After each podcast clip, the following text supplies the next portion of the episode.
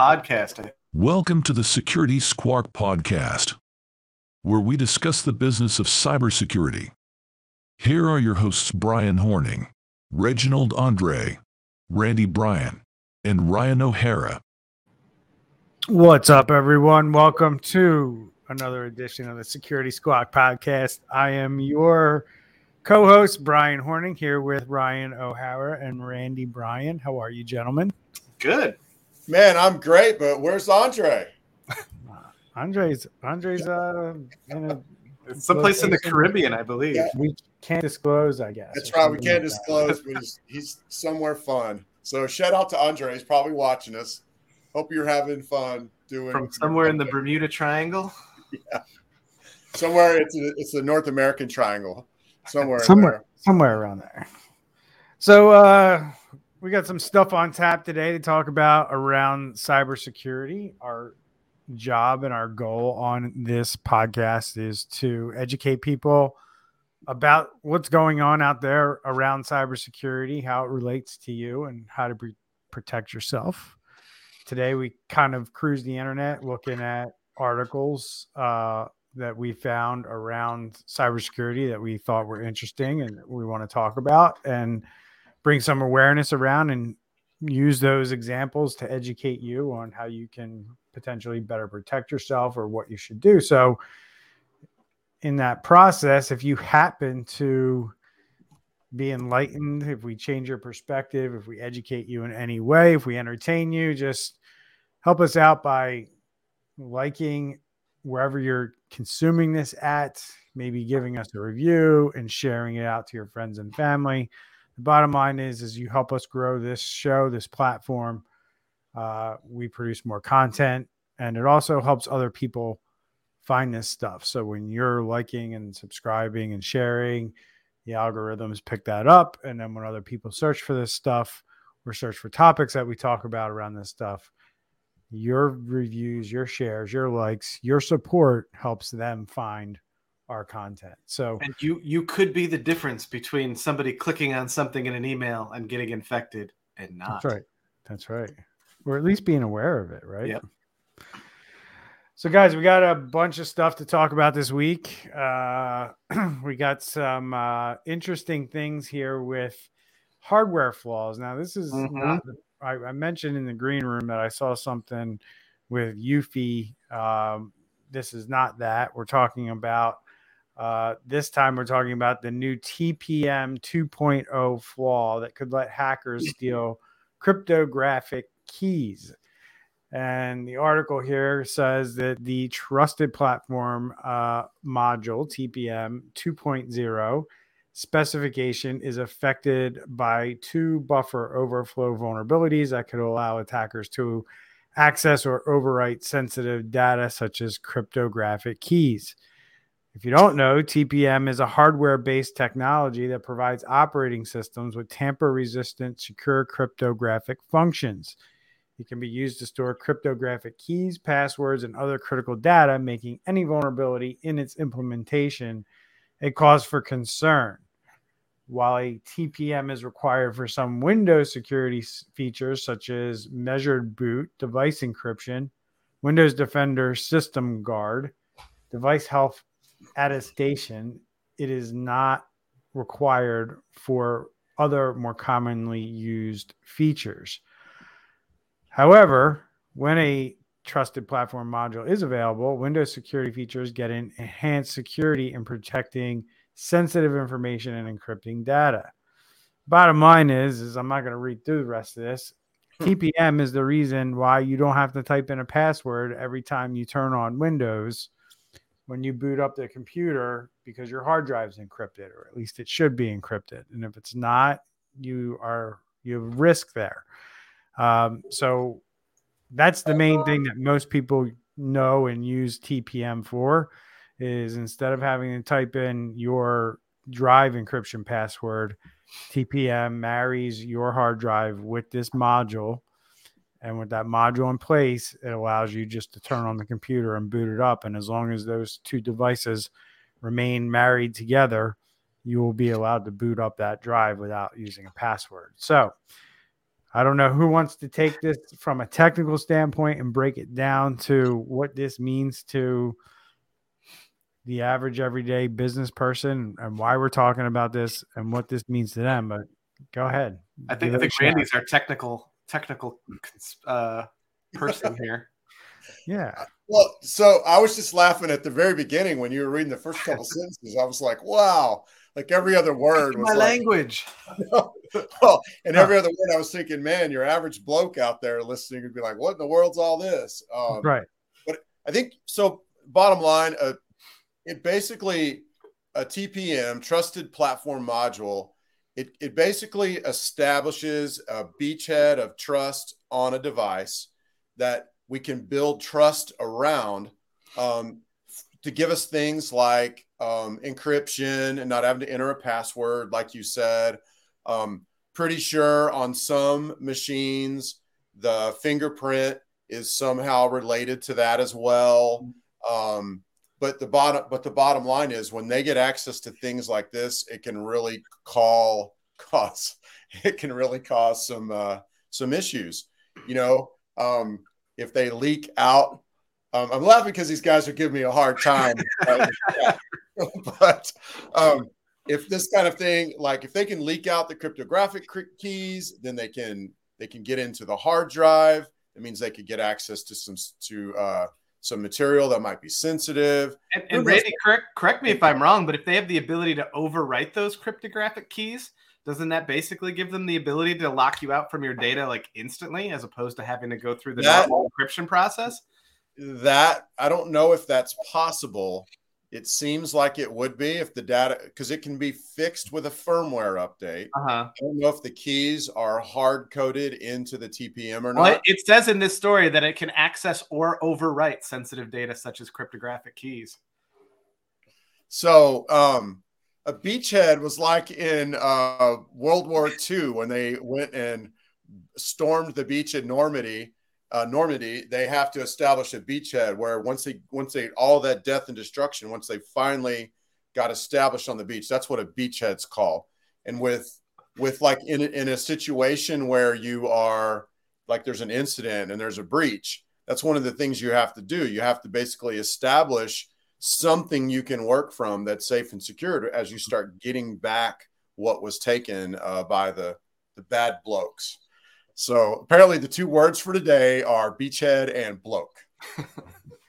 yeah, I think I think I think you used both of those last week as well. so so I guess what you're saying, Randy, is is like this type of thing that we're talking about is not something that the average user can do anything about, right? Uh, this is a vulnerability within hardware that people are purchasing and computers that they buy for for their business or their home. Is that is that fair to say? I I think Ryan researched that. Yeah, uh, it looks like there, there are firmware updates that are coming down the pipe to patch this. Uh, it doesn't look like one of the and you know, but it's a good point. We have seen certain hardware vulnerabilities that were not patchable. They were they were you know firmware couldn't correct those vulnerabilities in this case it looks like like they are uh, the problem is is that this has gone public and so far uh, it looks like only one uh, manufacturer has has issued a fix for this quite at, at this point. So um, this could still be a, a big issue if uh, if the the bad actors pounce on it quickly enough. Mm-hmm. And, and obviously the recommendation is, is to limit physical access to their devices mm-hmm. obviously mm-hmm. so somebody can't put malware on there and only use signed application from reputable vendors meaning if you get any weird warnings pop-ups and you're trying to like go around them to still ins- install software, probably right now is not a good time to do that mm-hmm. unless you know what you're doing. Or better yet, have an IT professional that handles all of this stuff for you. yeah, you know, there's still going to be people that try to yes. do it themselves. All right, guys. So the city of Oakland, like their friends down at the LA County Unified School District, are having some fun dealing with their ransomware event still. Um, we mentioned this on the show a couple weeks ago, uh, and this is just a continuation of of the of the pain that uh, these businesses have to deal with. And ransomware, what I've been telling people a lot lately, is like ransomware is a is like a cancer. It's a slow death. Like it's you know it's a it you know yeah sometimes you're gonna beat it and sometimes you're not. But when you you know it's like one of those things where like it's not pretty. Where you know where the, how these businesses suffer. Um, and the length of time that they suffer before you know ultimately a lot of these businesses uh, succumb to just not existing anymore and succumb to the damage that's been done by the ransomware. So, down in Oakland, the Play ransomware gang has begun to leak the data from the city of Oakland, California, that was stolen in a recent cyber attack.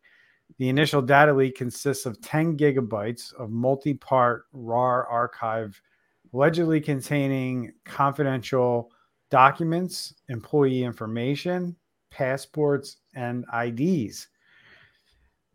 Private and personal confidential data, financial information, IDs, passports, employee full I- info, human rights violation information. For now, partially published, compressed to 10 gigabytes, stated the cyber criminals on their data leak site. So this stuff's out here. It's uh, in archives. You're free to go download it and start pouring through it if you'd like.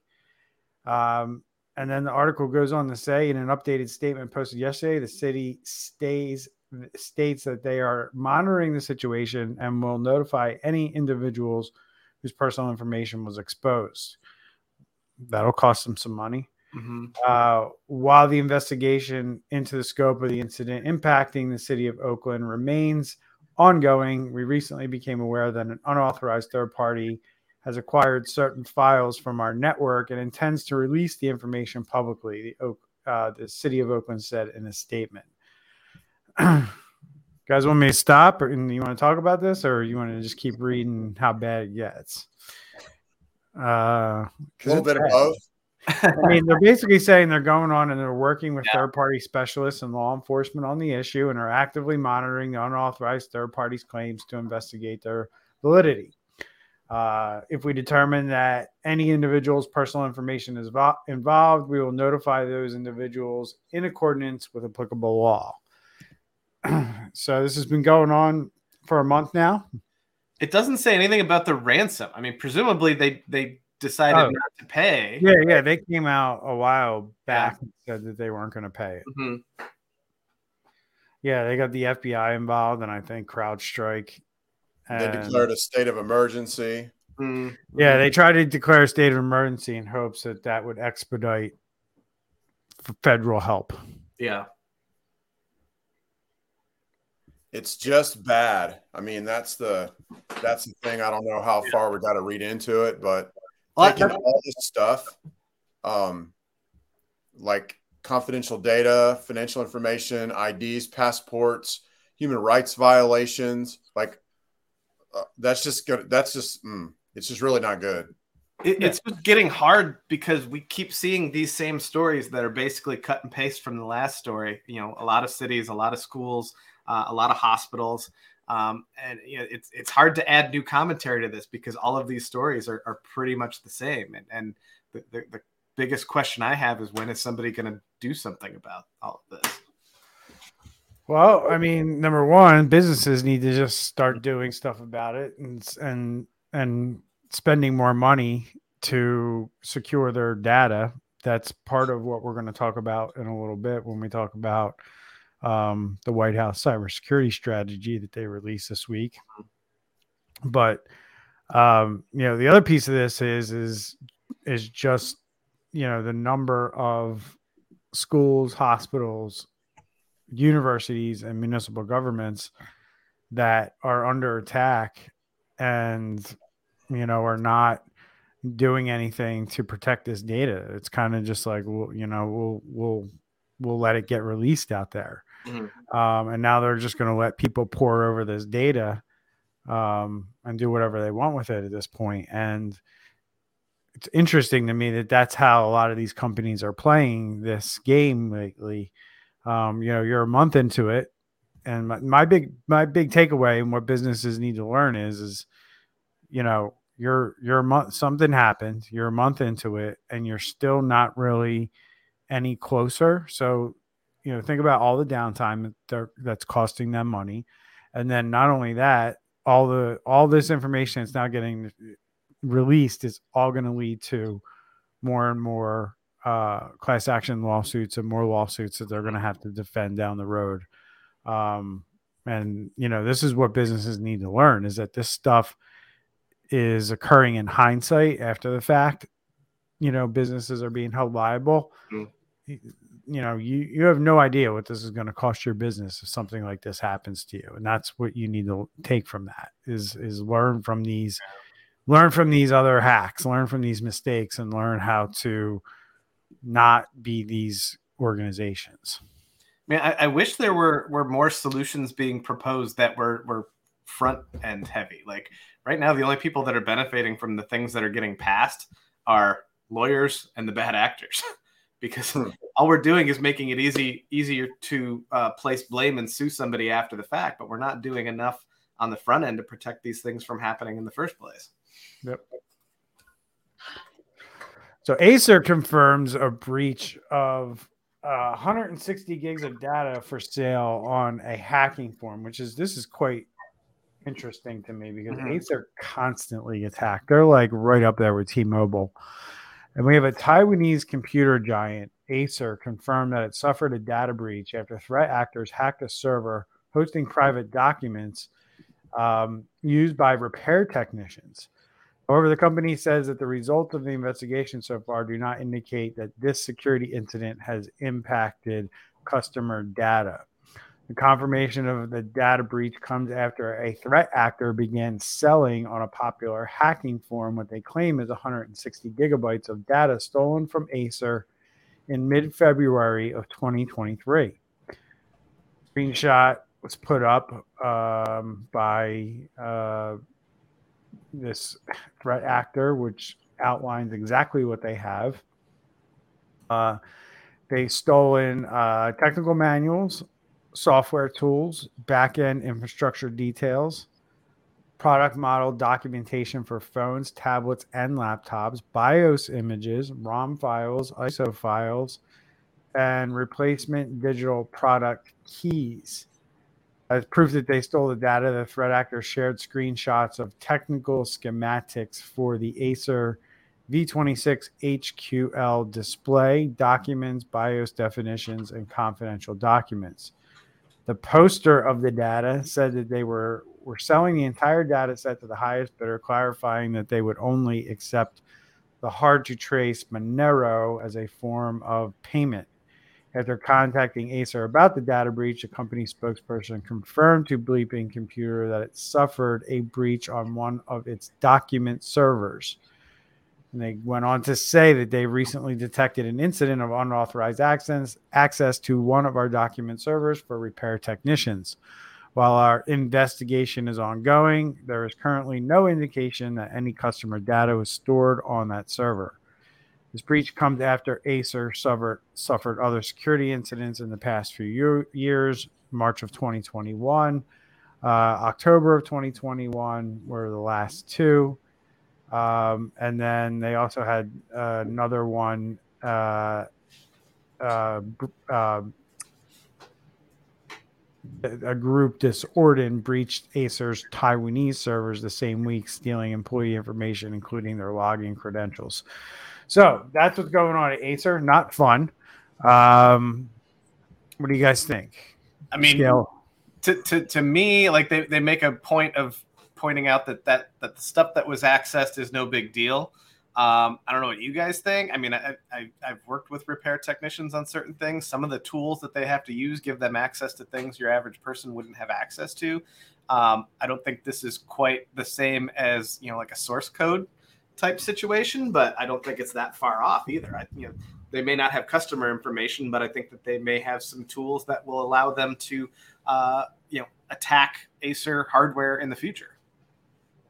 Yeah, and um, this so like BIOS images, um, that could almost be as bad as as source code because yep. we're talking, you know, BIOS is basically the brain of of a computer and if they're able to get in there and find vulnerabilities, yep. Um, which maybe they can't because maybe they're I don't know, but I'm sure they're going to be able to pull it apart and figure out figure out things. So who knows? Yeah, this could be really, really bad. It's So- not like it was nothing, which is kind of the way that they their PR But- company probably put it. And I would just probably add, you know, with all the tensions over in that part of the world, um, Taiwan really needs to, their government really needs to understand. I mean, Taiwan is, they're like the world's semiconductor chip maker. Mhm. You know what I mean? And part of our supply chain issues over the past like three years um, were directly related to the fact that they had to shut down their plants for like two months um, during COVID, and because Mhm. people couldn't go in and work them. And this is a this is a national security issue for Taiwan. I really hope that they see it as that, um, because if these guys get interrupted, you know, it can if, literally affect the entire world economy. Um, and you know, also with all the stuff going on, you know, between um, them and their neighbor. So anyway, it's a big deal. Yeah, and then you know Acer Acer itself, you know that that's a yes yes they did not breach a customer database or customer information that we know of yet because we don't know everything that was on that server. Um, but it is a massive amount. uh, uh, It is a massive breach, in my opinion, because you know you're you're able to access a company's internal workings, and now you have proprietary information that you've now stolen, and you can, you know, you can sell that. You know, how many countries, uh, how many manufacturers would be interested in knowing how Acer makes their products? You know, things like that. These this is all stuff that can be you know they're selling it as one big batch on the dark web but you know somebody could att- potentially buy this and then divvy it up and sell it you know off bit by Mhm. bits and pieces as well too. Um so interesting. I mean um you know they get hacked a lot and I, it's not doesn't surprise me that somebody has this this this data now. All right guys so we have this Medusa group now claiming responsibility for the Minneapolis, public school hack. Um, we talked about the Minneapolis public school hack on the show uh, a while back, and threat actors added MPS threatening to leak the stolen data if the school district doesn't pay the ransom. Um, MPS acknowledged a cyber attack in February after the organization's IT systems went dark. The attack garnered attention on social media due to the wording MPS used to describe the ransomware attack, in which it described the latter somewhat uh, euphemistically as an encryption event. Um, so, an entry on Medusa's blog shows that the hackers demand the school system pay one million to delete the stolen data and malicious actors set the same price for anyone interested in downloading the stolen information. The Medusa ransomware gang has been operating since the end of 2022. Uh, however, the newcomer was among the most active ransomware syndicates last month. According to Deep Web watchdog Darkfeed, Medusa attacked at least 18 organizations in February, making the group the most prolific gang that month. Wow, that's pretty good, man. Mhm. More than one, more than one every other day. Um, so that's kind of where we're at. It's interesting. Um, the Medusa, it, you know, it kind of sounds like they've moved on from the encryption event to the hey, we're going to release this data unless you pay us a million bucks. I laughed the first time when you read encryption event. So is that what we're calling it now to decrease the I- amount of shame? I Like, I like it though. Think, think about when we start researching these stories. Ransomware is usually the first search term that we use. So this So- gets them around that search term. I scrolled down in the article a little bit and there's actually a meme there. yeah. Um, you know, if you could post that, that'd be hilarious. But if you can't, that's cool. But bottom line, you know, why are they calling it encryption event? If it's encryption event, it's obviously ransomware. They're they're never going to just come in, and crypt take your data. Well, they might, I guess, and try to It's sell it. reverse. It's reverse SEO, Randy. They they want to stay off the radar. That's very smart, actually, right? So they're going to start misspelling ransomware. We, were, Uh-huh. we were hit with ransomware, W H E R E. These breach coaches are getting so creative. Yeah. It's like every every breach there's something some new I look at what I just came up with. But all kidding aside, this is awful. I mean, all of them are in one way or another. But when you when you get the social security information for like a six year old. Like nobody's going to be out there like monitoring their credit. I mean, a few people might be, but most people don't think to monitor the credit of the credit of their kid. Yeah. So like basically for the next 10 years, they'll have free reign on all these social security numbers to open credit card accounts and you know steal money and do this and do that plus the opportunities later for phishing and you know targeted phishing. We're calling it that now so it Mhm. doesn't rank well in seo um, but you know what i'm saying? Like this there's just so much bad things that they could do to make money off of um, this information that they're that they're taking Hundred percent. Yep. Good perspective. Good luck to Minneapolis. Um, see what happens here. We'll keep everyone updated. So, uh, guys, the Biden administration, all the news, they released their updated national uh, cybersecurity strategy for 2023. Uh, and it focuses on shifting the burden of defending the country's cyberspace or cybersecurity. I don't know why they use that term towards software vendors and service providers. Washington's new cybersecurity defense plans also acknowledges that the collaboration between public and private sectors and with international allies and partners is essential for securing the nation against cyber threats basically what this what the what the cyber defense strategy has done is um you know they they go on to recognize that there's a responsibility and everybody from top to bottom from businesses to government to individuals are being tasked in this strategy to rebalance the responsibility of cybersecurity right? And a lot of a lot of the things, especially when it comes to big tech, um, they put the burden of cybersecurity on the individuals. And while the White House believes that individuals should be mindful of their cybersecurity, um, the White House really wants to see big tech take responsibility, especially for platforms and and the more vulnerable um, people in society who just don't aren't aware of this stuff. You know, think of older populations or um, inner city kids that don't come from you know areas that have a lot of money or a lot of resources around technology. And when they do get technology, they're at a disadvantage because they don't really understand how this stuff works and how they can be scammed and hacked and things like that. So um, that's part of this is is just to rebalance how everybody thinks about how we go about solving this problem.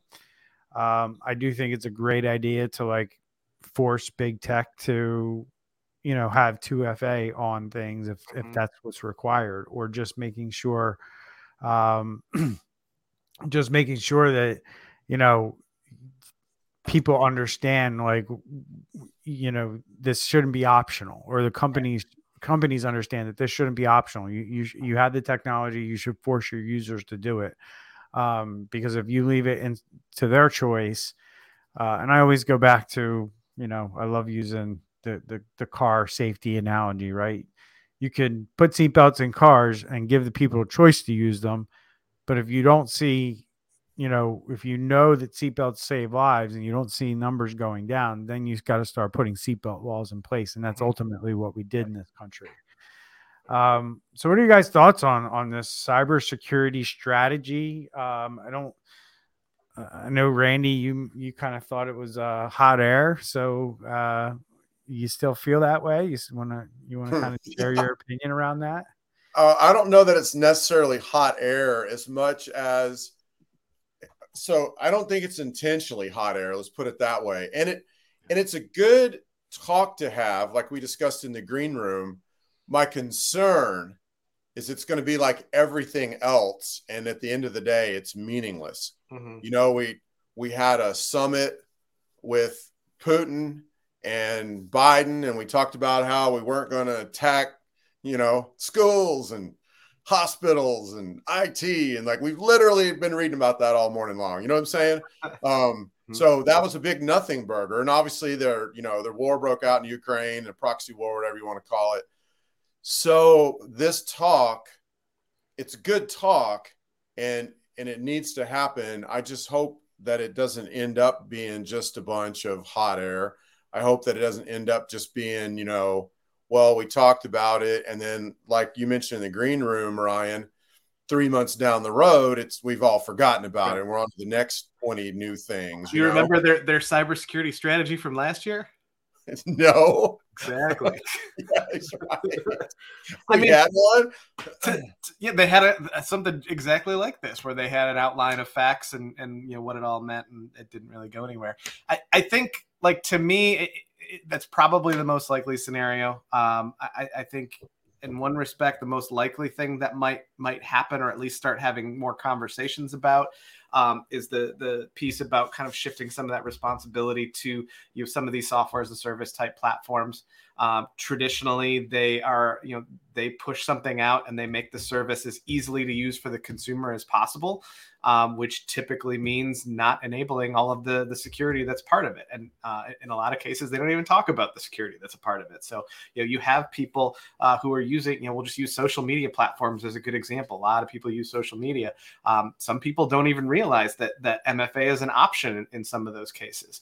Um, so just the the simple step of uh, turning that on by default when you sign up and having somebody set it up, I think goes a really long way in, in getting people to start adapting uh, to these modern security techniques mm-hmm. um, and getting them used to it. So, like when they do run into it in business or you know with their bank account or something like that, they understand it and are, are able to adopt it a little bit easier.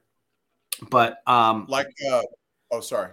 It, it's just it's it's difficult right now because you know it's I take it back, you know, to you know the early 2000s, right? When you know half the world uh, didn't even have to put in a password to start accessing their computer you know and then you know there was a transition there where people were annoyed and and you know it's it's yes. time consuming. Why do i have to put in my yes. password? Now i mean you, you practically have to hack an operating system to log into it without a password. So we need to get to that point where we're shifting and doing these things just by default. Uh, i really like Bryan's uh, uh, seatbelt analogy right? Right exactly. When seatbelts first started going into cars you didn't even have alarms on there when you weren't using them. Now like you know you, you can't go you know 100 feet down the road without you know getting beeps that you can't turn off that are so annoying you put your seatbelt on anyway.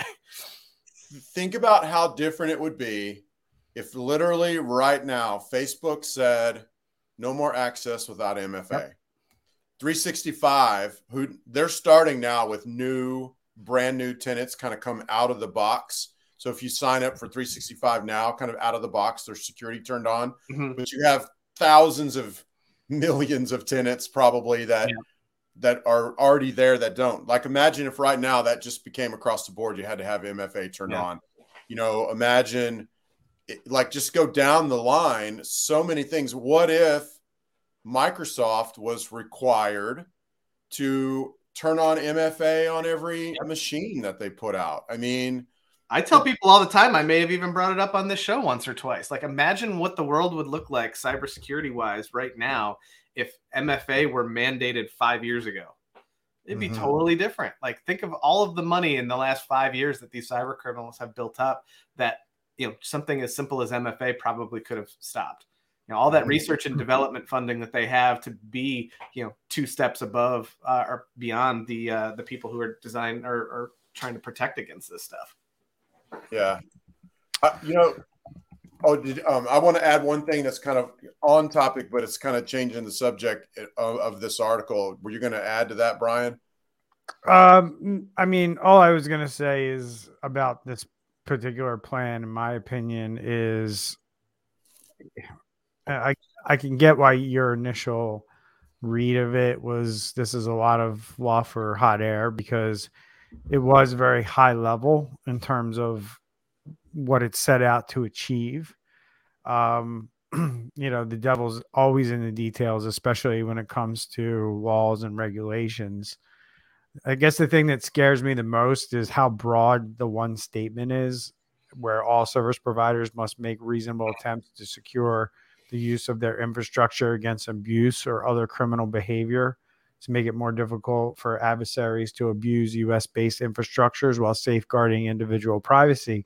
And I just think about, like, you know, Randy, all the things that go on out there in the world from our world that people don't see uh, all the time. And one of the things I'm talking about is like when we're looking at cyber criminal activity, a lot of times it's coming from a data center, right? And a lot of times those data centers are, are all over the world, but a lot of times they're in the United States. Mm-hmm. Like. Um, and then that's like, you know, them. I, I think about all all those people uh, who run those data centers, or have these data center companies. Um, it, it's just a really tall task to rein in uh, what they're trying to rein in right now from a lot of different levels, right? Mm-hmm. Um, you could look at this statement and say, well, all IT companies, managed service providers, and, and VARs and system integrators, they all need to, you know, make sure that their systems are secure enough so they can't be hacked, and then therefore their customers get hacked.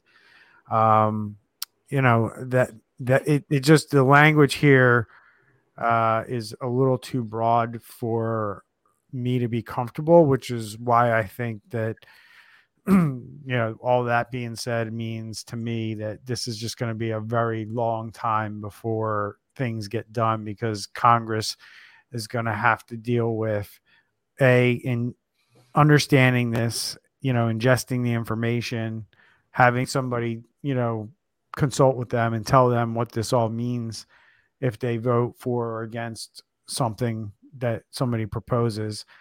Uh, and then on top of that, you're going to have people lobbying with money for or against whatever is being proposed. Mm-hmm.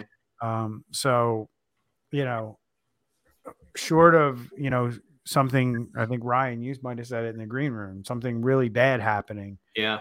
Right where like maybe an executive order gets put in place um you know against tech companies that are very you know very knee jerk type of way going the normal route you know based on how we create laws in this country it's going to be a long run so go ahead, well, Randy. it feels like they, they keep making these laws so so vague and generic so that they, they sound good in a press release, but at the end of the day they, they don't actually yeah. have any meat. Right. Hmm and that's enough to satisfy most uh, people. Um, but the talk is still the talk feels good. It's good to hear hear a government talking about these things because it feels like a lot of times we're just going around, you know, beating a dead horse, you know, clanging the drum and no one's listening or yeah. clanging the cymbals or whatever that is. But yeah, my my comment I was going to add, they do mention on there how how China has and Russia both have basically made it in their national interest to, you know, it's there's a lot of detail there, but where it's basically cybersecurity or cyber crime, depending on who you're talking to in this, um, how they've made it forefront in their national security program. And you know, I know we have CISA or something like that, but um, I mean, not or something like that. I know we have CISA and those kind of things, but I mentioned this before about a year or so ago. It it really seems like we need to do a really better job of seeing that cybersecurity is a national security thing, and you know our our military slash government ought to be actively involved in this and ought, ought to be actively involved in protecting our national interests like I don't know. Like I know other countries take it seem to take it more seriously, and I know that on the other side of that coin, um, there is a lot we do have, and there's a lot we have going on. I just wonder if it's enough. That's mm-hmm. I guess my uh, my point there. After I read those the last uh, couple paragraphs of the uh, of the article, so cool. So. we want to definitely keep our edge. That's for sure, yeah. and it, it feels like we're we're we're in danger of losing it. That's my concern. We always are. That's that's why that's why people got to take care of this stuff on a daily basis, not just think about it every once in a while. Mm-hmm. That's why people need to share our podcast, get the word out. That too. So, Thanks, guys. Appreciate it. We're about 40 minutes in. We're going to wrap it up here. I just want to mention real quick um, this uh, Lehigh Valley Health Network. Um, they have a their ransomware gang has shared patient information on the dark web, and unfortunately, they've shared um, pictures of cancer patients receiving treatment. Um, so it's pretty pretty nasty, like to go that low to show that kind of stuff. Um, but here they are sharing very very sensitive medical information on the dark web in hopes of getting their ransomware payment from the Lehigh Valley Health Network. So I know we talked about that last week. Wanted to update everybody. They're still dealing with it, and their ransomware hackers are still trying to get paid. So that's it for us. We'll see everyone next week. Take care. Have a good one.